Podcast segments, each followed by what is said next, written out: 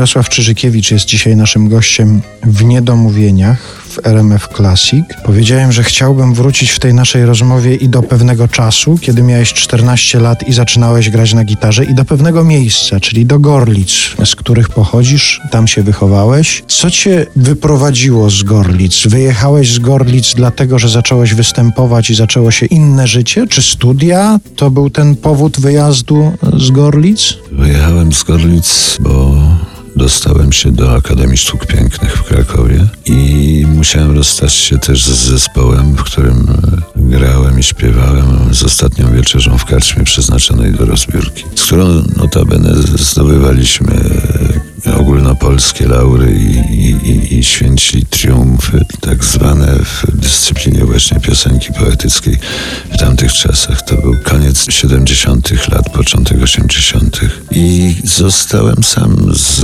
gitarą, postanowiłem pisać sobie piosenki i tak też się stało. Wtedy powstały i manekiny w Gilia w Domu Wariatów, takie moje pierwsze próby literacko-muzyczne. Potem nazbierało się na całą płytę, o której już mówiliśmy, autoportret pierwszy czarną winylową, która właśnie tak e, robi na mnie wrażenie ambiwalentne. Byłem bardzo przejęty tak tą płytą. E, więc w tym Krakowie zostałem sam z gitarą i, i zacząłem pisać piosenki. Nawet byłem przez chwilę zatrudniony przez jakiś czas w kaparecie, gdzie zarabiałem tymi dwoma piosenkami na wikt. W którym kabarecie? Bruno na rajce. I tam co wieczór występowałeś? Jak często? Co tydzień. Kabaret, który grał co tydzień. Z ciekawymi postaciami Krakowa. Ja śpiewałem tam Wigilię w Domu Wariatów i, i, i manekiny. A jeszcze chciałem wrócić do tego momentu wyjazdu z Gorlic.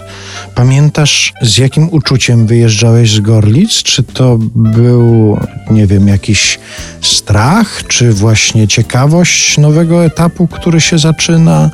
Ulga, że wyjeżdżasz z jakiegoś małego miasteczka, jedziesz do dużego miasta, czy w ogóle jakieś jeszcze inne emocje ci towarzyszyły? Entuzjazm na pewno, że zaczyna się nowa przygoda, a nie jest tak daleko z Krakowa do miejsca zamieszkania, do Gorlic, żeby nie można było w każdej chwili wrócić i na swoim, jak to powiedzieć, się znaleźć z powrotem. Do rodziców nie było daleko. Przygoda czekała, zwłaszcza jeśli chodzi o o Akademię Sztuk Pięknych, bo to pięć lat fantastycznych studiów.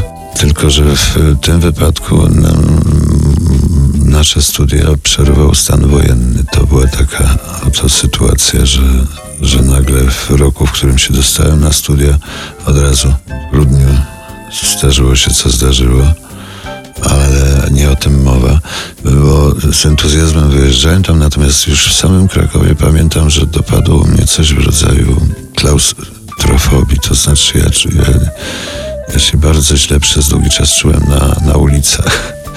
Mogłem sobie poradzić z wielkością miasta, z ilością ludzi, z takim gwarem, ale to przeszło w miarę, w, w miarę szybko i cudowne zajęcia, cudowny czas. Pamiętam, spędziłem tam na, na uczelni, a, a miasto jakoś udało się oswoić.